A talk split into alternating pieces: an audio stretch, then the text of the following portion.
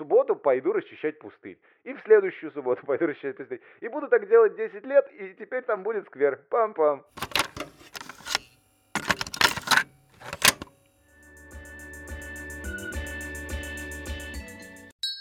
Нейро-чай. Всем привет!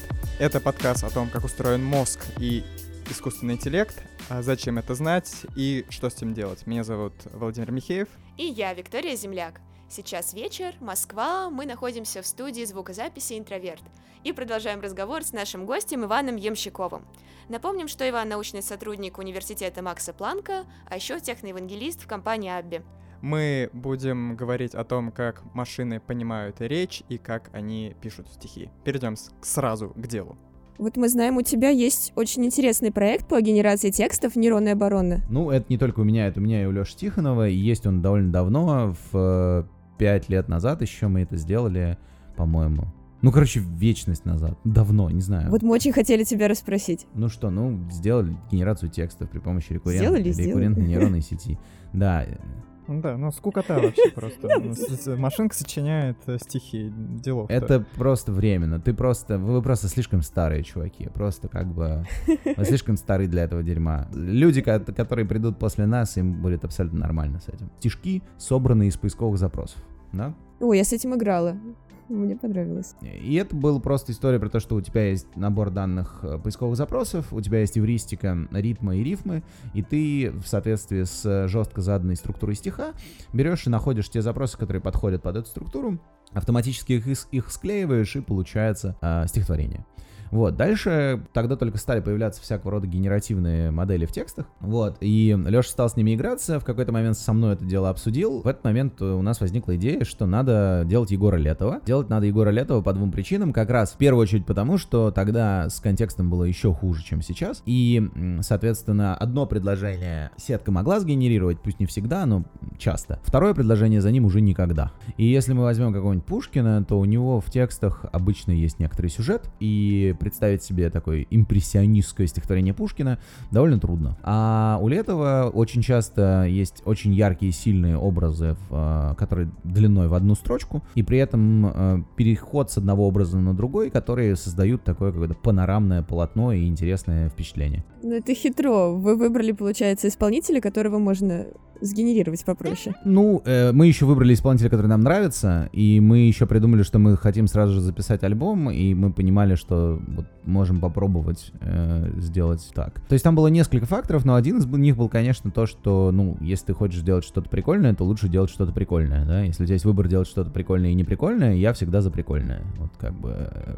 логика примерно такая. Хорошая жизненная позиция. Ну, такая несложная, да, прям чуть-чуть продвинутая, более продвинутая, чем у одноклеточных организмов. По поводу этого потом, ну, то есть мы потом занимались э, еще генерацией поэзии в стилистике тех или иных авторов. У нас на эту тему три научные статьи в итоге вышло. Мы поняли приблизительно, да, что под капотом этой технологии, э, что сейчас подобные технологии могут делать. В общем, давай я начну издалека. Скоро в США будут выборы. Когда в США выборы, а происходят они раз в 4 года, все очень волнуются из-за интернета в последнее время. Это всех очень беспокоит, потому что все осознали, что в интернете что-то происходит, и в отличие от того, что происходит на телевизоре, на то, что происходит в интернете, очень сложно влиять, а там прям люди какие-то и алгоритмы что-нибудь делают. И сейчас самые горячие темы, связанные с генерацией текстов, они связаны с fake news, пропагандой и вот этим вот всем. К примеру, есть такая компания OpenAI. Она очень интересная история. Вот есть такой бизнесмен из мемов Илон Маск, который как бы, ну вот, э, много чего сделал, и среди прочего он, вот, у него есть компания OpenAI. Или, не знаю, как это правильно называется, фонд или что-то еще. В общем, это некоторая исследовательская, в первую очередь, организация, которая декларирует, что ее цели — это исследование в области искусственного интеллекта на благо, значит, всего, всего человечества. И вот эта компания OpenAI сделала такую модель, э, которая называется GPT, э, потом они сделали модель GPT-2. Это генеративная модель, которая позволяет генерировать тексты, очень похожие на человеческие. Они даже выложили ее в открытый доступ. Не сразу. Я, собственно, эту Да, историю хочу рассказать. Они, когда, значит, ее сделали, они написали очень такой, применили такой дешевый пиарный трюк. Они написали большой пост про то, что у них есть очень крутая модель, но они ее никому не покажут, потому что ни у кого документов нет. Дешевый, но действенный. Да. То есть суть этого поста сводилась к тому, что мы сделали такую модель, что при помощи нее можно генерировать такие тексты, что люди не отличают их от человеческих. И поскольку мы пока не понимаем, можно ли использовать эту технологию во зло, и нам кажется, что можно, мы вам ее не покажем но у нас она есть. Потом они как бы, ну, их, естественно, засмеяли в Твиттере, и они, в общем, в какой-то момент такие включили заднюю и такие говорят, нет-нет-нет, мы просто таким образом привлекали внимание к проблеме, и мы рады, что начался наконец-то диалог и обсуждение того, что делать с такими технологиями, которые... Вот это все.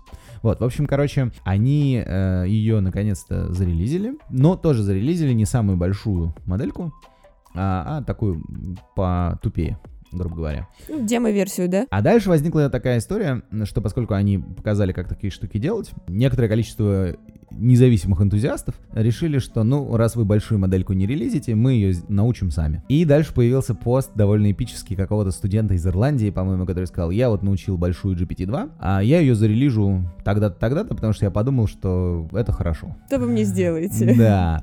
В общем, там было много всяких каких-то терок и скандалов, но, в общем, в итоге они сами ее тоже зарелизили, и, в общем, понятно, что когда технология появляется, она будет доступна рано или поздно. И, кстати, недавно сделали эту самую модель для русского языка, тоже в публичный доступ, предобученную. Ну, можно дообучать ее на чем-то своем. Ну, в чем принципиальный плюс машинного обучения, когда речь идет о таких больших моделях, которые сложно обучать с нуля? Ну, в том, что если у тебя есть предобученная модель, ты можешь ее доучить на данных, которые тебе нужны. Это называется transfer learning или обучение, э, не знаю, перенос знаний, наверное, так на русском это называется.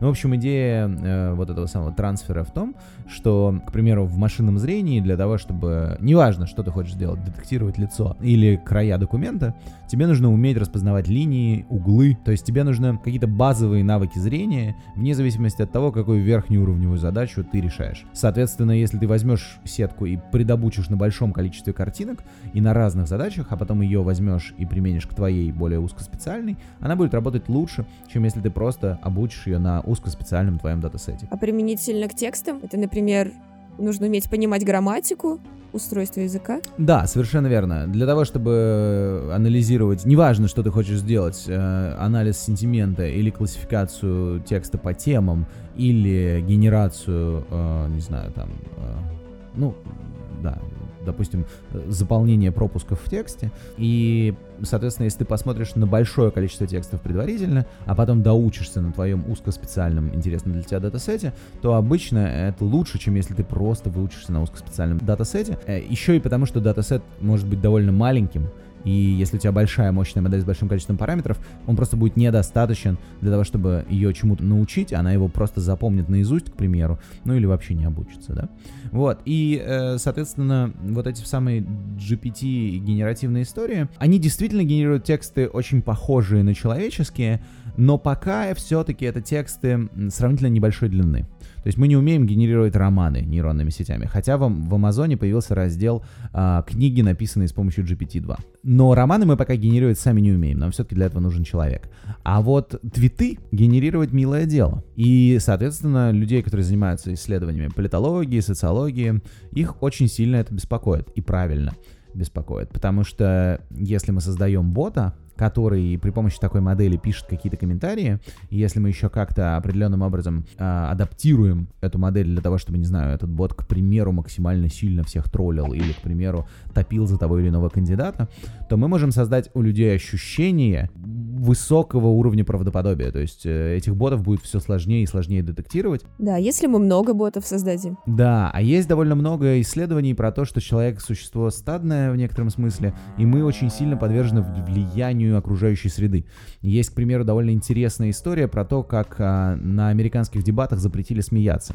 Значит, э, история сводится к тому, что в 2008, если я не ошибаюсь, году, а может быть, чуть раньше, вышла статья, очень интересная, простая, понятная статья. Взяли дебаты Никсона, э, не, не Никсона, Рейгана и того, кто против него выдвигался от демократов. Взяли дебаты и показали людям, которые, в общем, плохо помнят, кто такой Рейган, каким-нибудь миллениалом, условно говоря. Да? Зумером. Одной группе показали дебаты с закадровым смехом, аплодисментами и реакцией зала, а другой группе показали просто дебаты, отфильтровав звук зала. А надо понимать, что там были такие дебаты, которые, типа, по мнению прессы, Рейган выиграл, значит, с разгромным счетом, и именно после них как бы стало совершенно очевидно, что он станет президентом США. И, к примеру, он там в какой-то момент э, говорил, что такая была известная шутка. Рейган на тот момент был уже довольно пожилым человеком, ему было, по-моему, чуть ли не за 70. Его оппонент был моложе, и э, Рейган начал свое выступление с того, что сказал, я не позволю включать возраст в значит, процесс принятия решения в этих выборах, и вообще возраст, э, мне кажется, не должен обсуждаться в рамках этих дебатов. Я считаю, что это аморально,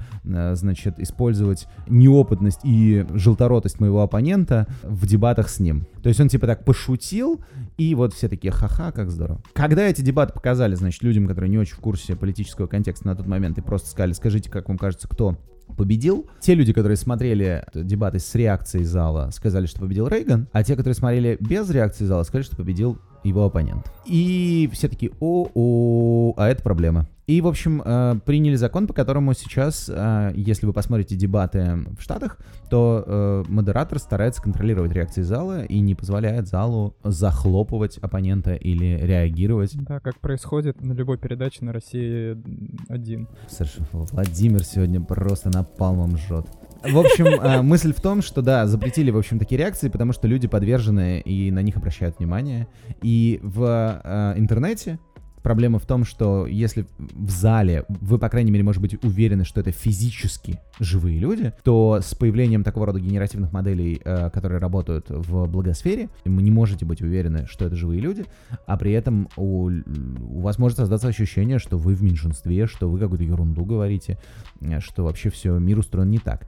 И вот как э, такого рода технологии будут использоваться и уже используются для того, чтобы манипулировать э, сознанием среднестатистического избирателя, неважно, кстати, где, в Штатах, в Европе, в России, это прямо открытый вопрос. И его очень э, активно пытаются решать как законодатели, так и регуляторы, так и ученые. То есть есть, к примеру, на конференциях по обработке естественного языка а, уже, по-моему, два или три раза проходил такой воркшоп анализ естественного языка для поддержки свободы в интернете. Это такое мероприятие, на котором ученые исследуют разные способы, как бы, значит, к примеру, находить генеративные тексты и отличать их от текстов написанных людьми, или как детектировать троллей, или как детектировать э, людей, которые пишут разного рода странные комментарии, которые приводят к тому, что, не знаю, там люди совершают самоубийство или что-нибудь такое. В общем, очень много э, исследований сейчас вокруг обработки текстов связаны с тем, что интернет — это текстоцентричная среда, и это очень много текстовых данных, но помимо того, что это текстоцентричная среда, это еще и среда, которая влияет на движение общества и курс его развития, и понимать, как эти влияния устроены, это очень важно и интересно. Спасибо, мы задумались. Ну, это нет, это правда интересная тема. Ну, то есть э, из таких, э, наверное, самых ярких примеров э, это компания Cambridge Analytica, их участие в избрании Трампа и их участие в Брекзите. То есть э, есть несколько документальных фильмов уже про это снято, э, что компания Cambridge Analytica, которая незаконными или неоднозначными методами, я не юрист, поэтому мне трудно точно это определить, но, в общем, методами довольно спорными получила очень большой объем информации о жителях США США и о жителях э, Великобритании и использовал эту информацию для того, чтобы показывать им микротаргетированные рекламные объявления. Что такое микротаргетированное объявление? Это вот, допустим, мы поняли про тебя, что, не знаю, тебе нравится вот именно, не знаю, такие сосиски, или, не знаю, ты не любишь э, мигрантов, но именно, допустим, из Кувейта. Понятно, что потенциальный э, избиратель Трампа не любит мигрантов первого поколения. В первую очередь, наверное, он не любит мигрантов с Ближнего Востока по тем или иным причинам, или там, он не любит мусульман,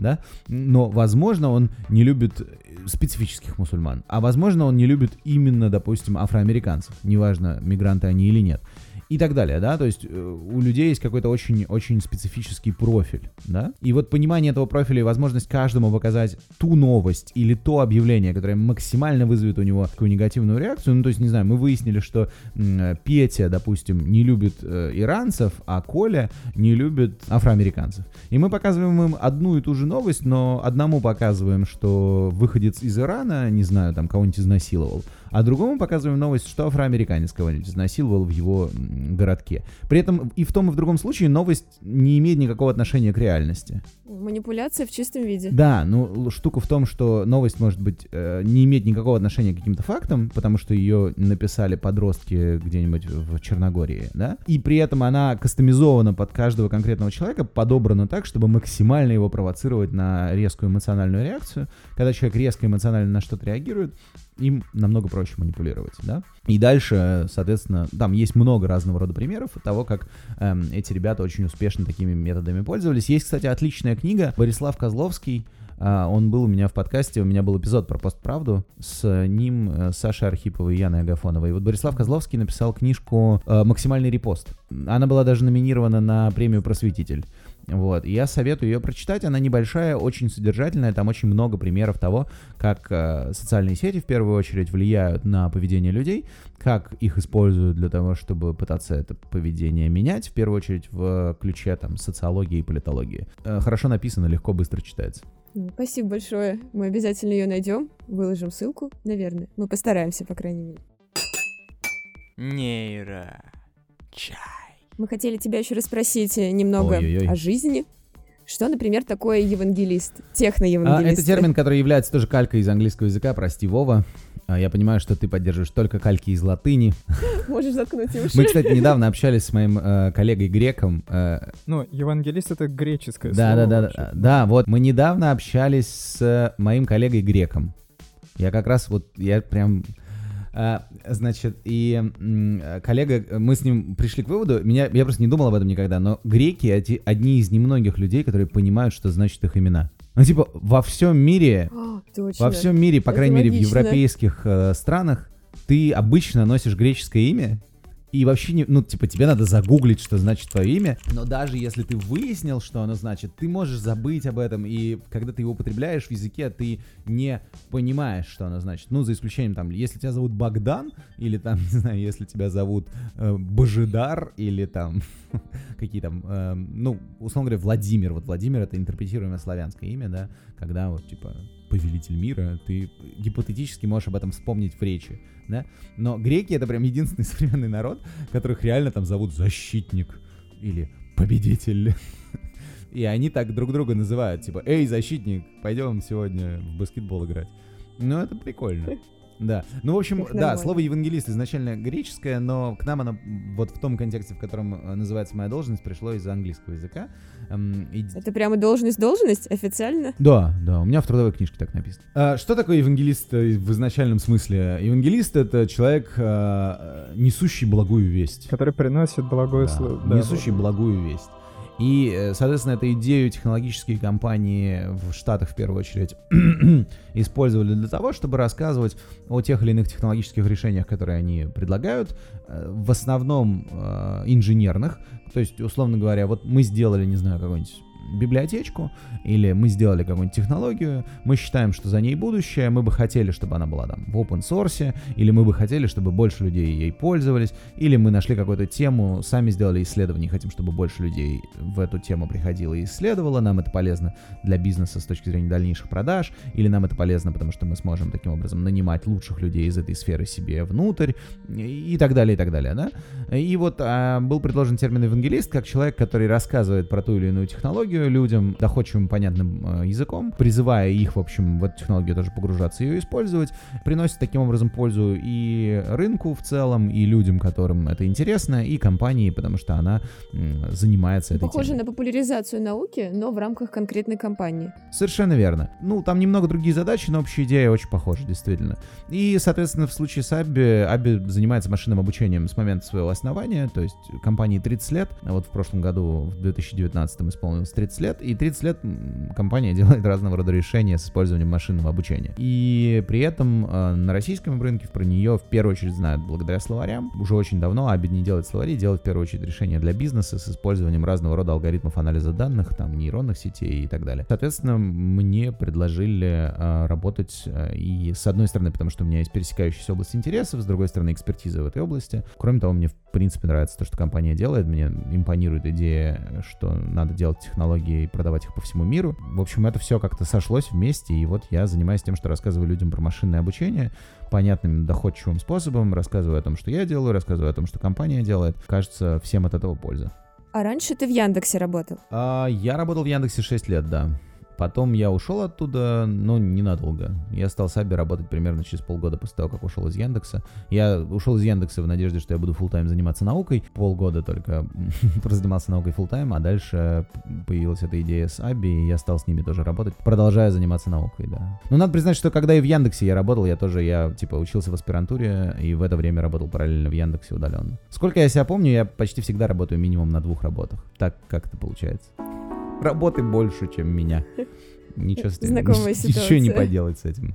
Ну, это, на- наверное, это нормально. Я себя успокаиваю тем, что все так делают. Не знаю. Но, может, я не прав. Мы тоже так делаем, если тебя это утешит. У меня тут возникает два вопроса. Первый, э, то, что ты ведешь свой подкаст, это как-то стимулируется Аби или это твоя личная инициатива? Не-не-не, это независимая история. Проветримся, это такая штука. Короче, э, год назад, чуть больше, а, я подумал, что я толстый, и мне надо больше гулять. Ну, типа, я подумал, что я толстый до этого, я всегда был в курсе, что я толстый. Но, типа, э, примерно два года назад я решил что-то с этим делать, а примерно год назад я решил, что одним из способов что-то с этим делать э, будет гулять на свежем. Проветриваться. И- Да, я подумал просто, а как я могу гулять так, чтобы это было полезно? Потому что, э, ну, как бы просто гулять это прикольно, но гулять в хорошей компании лучше. И у меня возникла идея формата, когда, да, я иду гулять, э, и какие-то другие люди тоже идут гулять, если могут, если не могут, сидят дома или в кафе, неважно. И у нас просто есть общий чатик в Телеграме, мы туда скидываем голосовые сообщения, а потом монтируем из этого подкаст. Ну, в общем, мне этот формат очень нравится, потому что он позволяет собирать одновременно людей э, из очень разных точек планеты. То есть у меня, допустим, не знаю, были выпуски, где у меня кто-то в Нью-Йорке, кто-то в Москве, кто-то в Лондоне, а кто-то, вот я, я там в Германии. Или у меня был выпуск, когда мы про закон Мура разговаривали, там были ребята в Москве, я был в Венеции в командировке в этот момент, а кто-то тоже был э, в Штатах. А, не, не в Штатах. Вера была в этот момент в Испании, она там живет и работает. Ну, в общем, возможность э, параллельно собирать людей и такой довольно простой формат для гостя, потому что, ну, когда ты пишешь, вот как мы сейчас с вами пишем удаленно, да, все-таки нужно там за- запариться, нужен микрофон, нужны наушники, нужна хорошая связь, это все намного сложнее, чем просто, не знаю, ты можешь пойти гулять с ребенком, и пока, значит, ребенок там играет на детской площадке, просто говорить какие-то сообщения голосовые в чат и слушать, что говорят другие. Это первая интересная штука, а вторая, что так люди друг друга не перебивают. Ну, потому что технически это невозможно. Единственная проблема, что это потом монтировать очень больно, но тут есть великий человек Миша, который присоединился с этого сезона к «Проветримся». Вот второй сезон э, мы поэтому смогли выходить каждую неделю, потому что Миша монтировал выпуски. Ну и у нас были другие форматы, не только вот этот классический, но и там просто интервью и что-то еще. В общем, да, год назад я это дело стал делать, и сейчас э, мы ушли на каникулы. Я не знаю, когда вы зарелизите этот эпизод, но мы планируем в конце февраля начать третий сезон. Я очень надеюсь, что мы раньше зарелизим. Мы постараемся. Ну супер. В общем, чуваки, подпишитесь там t.me slash прогулка. Везде, где есть подкасты, скорее всего, есть «Проветримся». В первую очередь там в Google подкастах и в Apple э, подкастах. И подписывайтесь, да, с февраля пойдет следующий сезон. Уже понятно, что будет прям еще круче. Но ты это делаешь для души больше, да?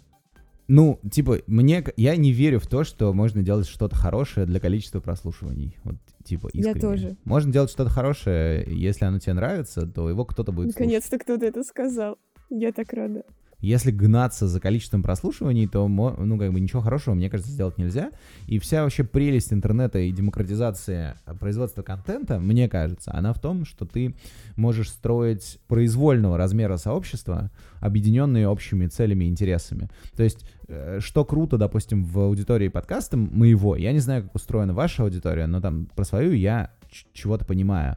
И главное, что я понимаю, что это люди, которые объединены общими ценностями, а не интересами. Э, То есть подкаст устроен так, что мы говорим, один эпизод у нас может быть про постправду, другой эпизод у нас может быть про машинное обучение, там, нейронные сети, а третий эпизод у нас может быть про локальный активизм, как, не знаю, люди в Петербурге парадные моют, детские площадки красят. Идея как бы в том, что, ну как, я, короче, вот мы с Андреем сформулировали, что, во-первых, это подкаст для оголтелых технопозитивистов, то есть это люди, которые в среднем считают, что технологии меняют мир к лучшему, и если где-то плохо, то можно найти технологическое решение, чтобы это улучшить. Мгм. Да? Раз. И два, это люди, которые внутренне искренне полагают, что если просто взять и что-то сделать, то будет лучше, чем если не сделать. То есть, как бы, это некоторая проактивность и желание менять мир вокруг себя просто за счет того, что ты что-то делаешь. И там, я не знаю, я вот недавно был в Ярославле, встретился с а, одним из слушателей из Ярославля, и он сказал, что, говорит, в целом, самый простой способ прикольно провести вечер — пойти в бар. Но я слушаю «Проветримся» и узнаю, о, чуваки еще вот такое делают, о, а еще можно вот так делать. Еще есть вот люди, которые вот этим занимаются. И это, говорит, просто расширяет э, мое представление о мире. Мне очень интересно это слушать и очень вдохновляет на то, чтобы делать то, что я делаю. Потому что я там понимаю, что вот то, что я делаю, тоже прикольно. Просто как бы, э, ну вот это ощущение, что на самом деле э, работы очень много, за что не возьмись, если взяться с душой и с умом, то будет хорошо. Это очень важное ощущение. И я тут не гонюсь за тем, чтобы нас было много, я гонюсь за тем, чтобы те люди, которые это слушают, они ощущали, что есть другие люди, которые что-то делают, и ощущали внутри мотивацию э, применять там свои знания, умения и какую-то свою инициативу на то, чтобы делать вот то, что им нравится. Мне кажется, это самое важное. Это очень приятный подход, искренний. Ну, типа, мне другое не интересно. То есть, но при этом я знаю, то есть, к примеру, в какой-то момент меня позвали в Пензу на фестиваль Сикон. Это фестиваль технологий, э, который э, сообщество разработчиков в Пензе делает там 10 лет подряд. И меня позвали, потому что меня нашли, э, как я понимаю, через подкаст. И когда я был в Пензе, там был чувак, который слушает подкаст. Кстати, привет всей Пензе, если нас слушают. Отличный город. Мы про него региональный эпизод в третьем сезоне сделаем. В общем, когда я там был, ко мне подошел человек, который слушает подкаст. Он э, руководит техническим офисом МТС, по-моему, в Пензе. И он подошел и сказал, «А, очень круто, спасибо за подкаст. Я вот тут, значит, занимаюсь э, технологиями в МТС, и мы сделали первый в России, мы подключили удаленно целый район, не протягивая туда провода, не протягивая кабель, значит. То есть они используют технологию, которая позволяет дистанционно подключать интернет, да. Так можно было? Да. И мы вот сделали это первыми в России. Говорит, вот это очень круто, потому что, ну, вот я подумал, что район удаленный, мы все прикинули, посчитали, и вот такую штуку сделали. И вот это яркий пример. Человек занимается своим своим техническим делом. Он слушает подкаст не потому, что там рассказывают про то, как подключать, э, как устроены, не знаю, сети данных, да, и как устроены высоконагруженные сервисы. Но он его слушает, потому что у него есть внутренняя мотивация сделать что-то, что другие не делают, а при этом это интересно, круто и за этим будущее. И он ощущает, когда слушает подкаст, что те люди периодически, которые, которых он слышит, они на него похожи в этом. У них есть вот это шило, которое их толкает к чему-то, чего другие не делали пока. И вот это очень круто. И таких людей, в принципе, не может быть много, ну, ну и ладно. Как бы нет задачи, чтобы их было много. Если 10% населения будет такими, то как бы мы будем жить в самой лучшей стране на свете. На наши подкасты это для 10% населения России. Е, yeah, отлично. Важно понимать, что тут нету никакого, то есть у меня нет никакого ощущения, что есть какие-то люди избранные, которые типа все понимают и делают все хорошо, а есть какие-то люди, которые типа вот э, по, по лавкам сидят и ничего не делают. Я прям искренне считаю, что эта история абсолютно, то есть порог входа нулевой. То есть э, я не верю в историю, что есть какие-то светлые прекрасные люди, значит, с э, красивыми лицами, которые, значит, вот все понимают и все умеют, а есть, значит, сиволапые мужики. Я как раз наоборот считаю, что вот этот порог входа и желание сделать что-то круче, лучше и изменить, это первоочередная штука. История про то, что ты умеешь, какая у тебя экспертиза и так далее, она прикладывается. Если у тебя есть внутренняя мотивация менять мир к лучшему, у тебя есть какое-то представление, куда надо двигаться, и желание тратить свои силы и время каждый день на это, ты рано или поздно станешь экспертом в том, что ты делаешь. И как раз экспертиза — это как бы не... Ну, как бы это штука, которая нарабатывается. А вот откуда берется вот эта мотивация, откуда берется, вот не знаю, мне, э, мы разговаривали с Даней Александровым недавно, это редактор Ромбо, он в мой подкаст приходил, этот эпизод пока еще не вышел, но он рассказал про историю, они нашли мужика в Перми, который делает сквер. 10 лет. Он 10 лет, короче, он, он решил, вот тут будет сквер. Он, короче, там сажает деревья, разбивает клумбы, проводит дорожки. Просто такой решил, вот я тут живу, я хочу, чтобы тут был клевый сквер. Ой, это как-то история про мужчину, который поддерживал взлетную полосу самолета, которую закрыли. Вот, вот, и как бы тут нет речи об экспертизе. Наверняка это не чувак, который лучший садовник на свете. Но я бы с этим человеком очень хотел поговорить, потому что вот откуда берется желание, что я, короче, вот там есть пустырь, а я не хочу, чтобы там был пустырь, я хочу, чтобы там был сквер. Я не хочу, чтобы кто-то пришел и сделал там сквер.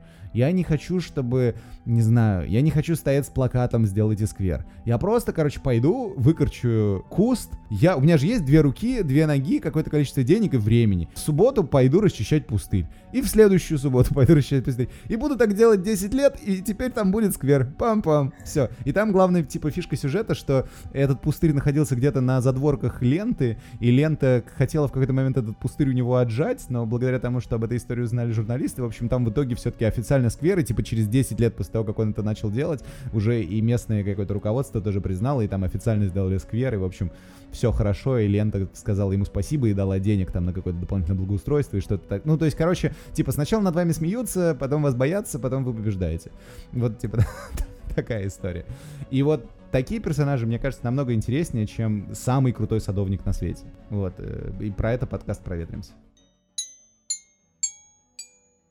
Нейро-чай. Слушай, ты упомянул, что живешь в Германии, но ты из России, правильно? Расскажешь, как так вышло? Э, ну как так вышло? Я закончил аспирантуру в Германии и получил научную позицию в Германии и работаю в Германии. Вообще науку в мире делают э, по всему миру, и э, понятие национальной науки это немножко оксюморон. И, соответственно, вот я работаю сейчас в институте Макса Планка в Германии. Это, грубо говоря, э, аналог Российской Академии Наук. Это очень большая сеть академических институтов, в которых занимаются только исследованиями, не занимаются преподаванием. То есть в Германии вот э, институты Макса Планка отличаются от университетов тем, что в первую очередь занимаются наукой, там нету студентов, там есть только аспиранты и то, что называется постдок. То есть postdoctoral researcher — это когда ты уже защитил диссертацию, но ты еще пока недостаточно крут, чтобы быть профессором, а, еще слишком молод, юн, а, желтород, и вот тогда, значит, ты получаешь чуть больше свободы, чем аспирант, можешь заниматься тем, чем считаешь нужным, а, но при этом у тебя какой-то фиксированный контракт,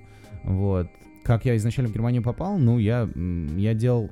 Короче, это долгая, сложная история. Я учился в Санкт-Петербургском государственном университете на физическом факультете на специальности математическая физика. И в какой-то момент мне предложили поехать... В общем, один из моих профессоров сказал, что он хочет сделать, в общем, партнерство между физфаком и университетом в Швеции, э, чтобы наши студенты могли туда ездить по обмену на год и получать вторую магистратуру. Я подумал, что это прикольно, и мы с моим другом собрались. Э, он продал машину, я продал кусок своего бизнеса, который на тот момент у меня был в Питере.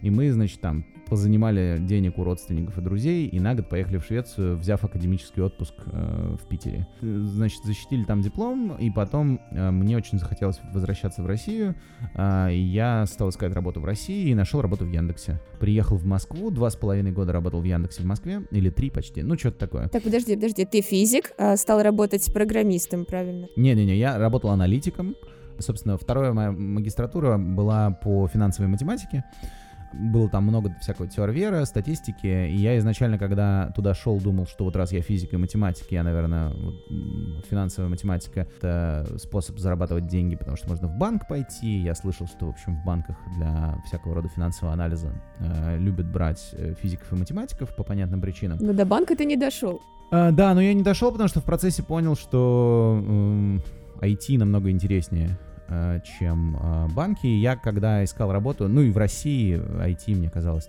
намного более прикольной штукой, чем банки. И я когда искал работу, я подавался там, условно говоря, в Йоту, во ВКонтакте, в Яндекс. Ну, в общем, Яндекс меня взяли. Я переехал в Москву, прожил там какое-то время, а потом научная руководительница, которая вела мой магистрский диплом в Швеции, она за это время переехала в Германию и просто мне написала, что вот э, у меня сейчас скрывается позиция аспиранта, если вы хотите, подавайте документы. Э, в общем, там в итоге подало, по-моему, 5 или 6 человек документы, но выбрали меня, потому что у меня там были лучшие результаты, видимо, и не знаю. В общем, короче, спасибо ей большое, взяла она меня работать, и я закончил аспирантуру а после этого уже нашел научную позицию здесь, в Лейпциге. А в России, получается, ты занимался наукой тоже? Ты можешь сравнить?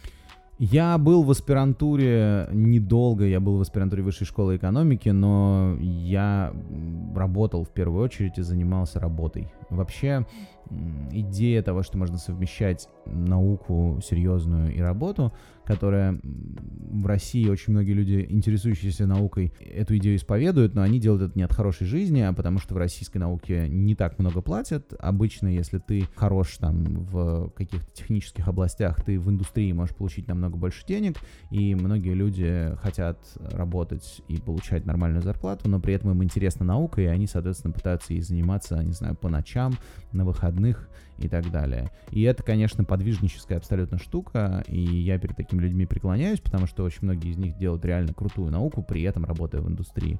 Вот, у меня так не получалось, то есть я делал как бы что мог, э, но не очень все это двигалось, ни шатка, ни валка, и я понимал, что если я э, не буду заниматься наукой full time, э, ну, по крайней мере, там, в первую очередь, если наука не будет моим первым приоритетом, то ничего в ней я сделать не смогу, а, и можно подрабатывать в индустрии, но наоборот по остаточному принципу. То есть я понимал, что я не могу так делать, чтобы вот у меня был полноценный, полный рабочая неделя а, в Яндексе, а потом, значит, еще как-то по вечерам и на выходных наука, причем на таком уровне, чтобы нормально защитить диссертацию.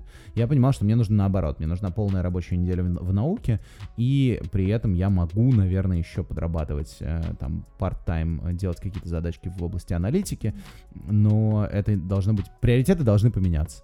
И, соответственно, когда мне предложили вот эту позицию в аспирантуре в Германии, я поехал, потому что понял, что, окей, если я вот сейчас поеду, я защищусь, а если я не поеду, то я, скорее всего, не защищусь, и, в общем, с наукой ничего не получится. Вот, и при этом по деньгам в итоге я стал получать меньше, но задачи стали интереснее, и вообще мир как-то сильно изменился, потому что как бы ни была круто устроена компания, в которой ты работаешь в индустрии, индустрия все-таки обычно некоторый поток рутины, и этот поток рутины всегда довольно велик, и ты не всегда можешь на 100% его контролировать. По крайней мере, мне так кажется. Когда ты занимаешься исследовательской деятельностью, у тебя тоже есть поток рутины, но, по крайней мере, когда ты аспирант, там его сравнительно мало. Если у тебя нормальный научный руководитель, то ты можешь контролировать объемы скучных задач, которые ты делаешь, и делать, в первую очередь, задачи интересные. А по мере того, как ты в науке развиваешься, объем рутины может вырасти, потому что тебе надо, не знаю, заявки на гранты писать, но а, опять же ты можешь сам решать, какой объем рутины в твоей э, работе будет и какой процент времени ты будешь взаимодействовать с э, умными людьми. Вот, и еще один важный момент, э, один из основателей Яндекса, светлая память, Илья Сигалович, он говорил, что в жизни надо быть totally uncool. Он говорил, что максимально не, крут, не крутым. А, Что, что это значит? Ну вот он так говорил, он считал, что не надо быть крутым, надо быть максимально не крутым. Нужно максимально, вот если что-то считается круто, надо идти в противоположном направлении. Ну, ти- типа, типа, типа, когда, если тебе 13 и считается круто курить, надо заниматься спортом, да? Если как бы все вокруг занимаются спортом, возможно, есть смысл покурить. Ну, то есть, типа, нужно, нужно идти в противофазе с вот этими какими-то общественными трендами и больше слушать то, что тебе интересно и что внутри тебя говорит, что вот это круто, нежели чем вот это самое общественное мнение. То есть, грубо говоря, не нужно отвлекаться на аплодисменты в зале. Да? Нужно, да, нужно слушать то, что как бы говорят люди и что резонирует с тобой. И э, вот эта идея про э, to be totally uncool, она мне очень импонировала, и вообще Илья был прекрасный человек, я говорю, потрясающий совершенно. А, жалко, что про него мало знают и мало говорят, но есть очень клевый сайт isec.yandex.ru, э, посвященный памяти Ильи. Я очень всем советую сходить и почитать просто истории про него, потому что это был действительно совершенно уникальный человек. Ну так вот, и вот эта идея того, что быть, на- надо быть totally uncool, она, я ее, во-первых, разделяю, а во-вторых, в случае с наукой для меня она трансформируется в то, что я прям кайфую, когда я самый глупый человек в комнате. Вот э, в науке легко можно оказаться Ну, поэтому ты сменяешь сферы научной деятельности, чтобы по- оказаться Да. в другой комнате, где ты будешь э, uncool. Да, и это, это самое крутое чувство на свете. Реально. Вот ощущение, что, ну, и вот в Макси Планке я, я это испытываю, это очень круто, когда ты разговариваешь с человеком, и ты понимаешь, что он знает в 10 раз больше, чем ты, и ты сейчас от него сможешь чему-то научиться. Ну, просто, знаешь, есть такая, такая шутка, что если вы играете в покер час и не поняли, кто за столом лох, то лох это вы. Тут то же самое, только наоборот, да, то есть вот если ты находишься в помещении, где ты самый умный, это верный способ забронзоветь, э, в общем, перестать расти профессионально. Ну, потому что если ты самый умный, во-первых, тебе дико скучно, да? а во-вторых, э, рано или поздно это перерождается в какие-то совершенно нездоровые формы культа личности, э, какого-то лизоблюдства, и, в общем, ни к чему хорошему это никогда не ведет. И Ну и кроме того, не научишься ничему. так да, да, ты перестаешь расти. Если ты самый умный, ты наоборот как бы э, раздаешь людям то, что знаешь, но сам ты мало чего приобретаешь, с одной стороны. А с другой стороны, ты еще и как человек, скорее всего, становишься хуже. Просто потому что опыт эм, и внутренняя готовность э, к тому, что есть люди круче тебя, умнее тебя, которые э, знают больше тебя, задают более правильные вопросы, э, формулируют более интересные задачи, это, это такая внутренняя, внутреннее любопытство и внутреннее доверие к миру, которое очень важно. Без него, мне кажется, ну, очень скучно. Возможность быть э, глупее кого-то в комнате, хотя бы кого-то, лучше глупее всех быть, это самое крутое. Но быть что, хотя бы кого-то глупее, это прям очень важно. Если этого не происходит постоянно в вашей жизни, то вы, значит, ничему не учитесь и, эм, ну, поищите человека, который умнее Так вас. что главное этого не бояться. Ничего страшного нет. Меня это прям прет. Не то, что там не бояться, это прям это самое крутое вообще из всех ощущений от общения с людьми, которые я испытывал. Самое крутое ощущение это когда человек начинает что-то говорить, и ты думаешь, господи, я об этом никогда не думал. Я ничего про это не знаю. А что про это можно почитать? А где? э, Что, что это такое? Откуда это берется? Как это происходило? И это ощущение, это, кстати, тоже ощущение, которое я, когда делаю подкаст, периодически испытываю, когда, не знаю, у меня Да- Давид Ян стал рассказывать про квантовую природу воли. Э, В этот момент я такой, господи, это так круто. Это так круто. И он там это делал с ссылками на Пенроуза и так далее. И ты это слушаешь и думаешь, ну это же потрясающе. То есть встретить человека, который умнее тебя, это вообще самый большой подарок на свете. Этим надо всегда пользоваться. И в науке это может происходить чаще, чем в индустрии. Как бы ни была хороша индустрия, все равно шансы встретить человека, который знает больше тебя в науке, мне кажется, выше, и это то, что меня очень в ней прет. Я про ГПУ так слушала восхищенно сегодня. Распараллеливание процессов. В общем, э, я думаю, на этой технооптимистической и упоительной ноте можно заканчивать. Всем нашим слушателям советую быть самыми глупыми в комнате. И не бояться этого. Также слушать наш и наш подкаст и подкаст Ивана «Проветримся», рассказать о нем своим друзьям. В общем, три чая каждому, кто дослушал этот выпуск, и до новых встреч. Ура! Спасибо, пока.